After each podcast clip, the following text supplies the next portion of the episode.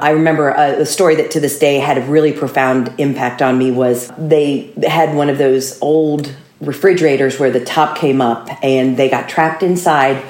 Both of them died.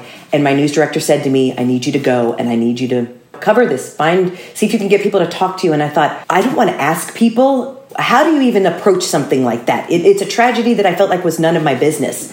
But at the same time, you know, he said, This is your job. He said, You know, you are a kind, compassionate person. Just use that just to see. He said, Sometimes you think people don't want to talk about anything, you would really be surprised. Sometimes it helps people. It helps people heal. It helps people deal with tragedy. I just stood out on the road. It was a very rural area. And sure enough, a family member came up to me and said, What are you doing here? And I said, I don't want to be here, but I'm here if you want to let us know how should these boys be remembered.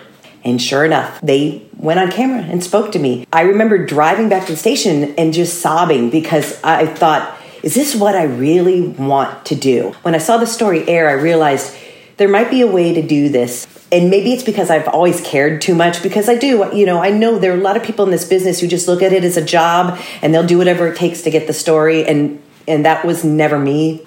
I said, I want to share the good news. The people who are making a difference, the, you know, people who are taking a chance and starting their own business, the people who are overcoming obstacles, dealing with life-threatening illnesses, dealing with loss.